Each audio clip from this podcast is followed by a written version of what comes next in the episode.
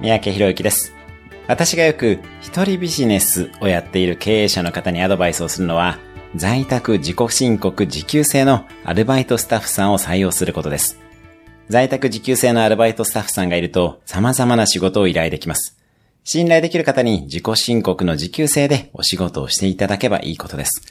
私のビジネスパートナーでグループ売上100億円以上の方も先日経営者は自分をクビにすることが大事だと言っていました。多くの経営者が自分をクビにできず人に仕事を依頼できないのは恐れと思い込みがあるからです。自分は優秀なので自分でやった方がいい。自分の能力を証明しなければならない。人に任せるのは不安だし教えるのが面倒だ。人を採用するとコストがかかるなどです。これらの恐れと向き合っていろいろな仕事から自分を外していくことが重要です。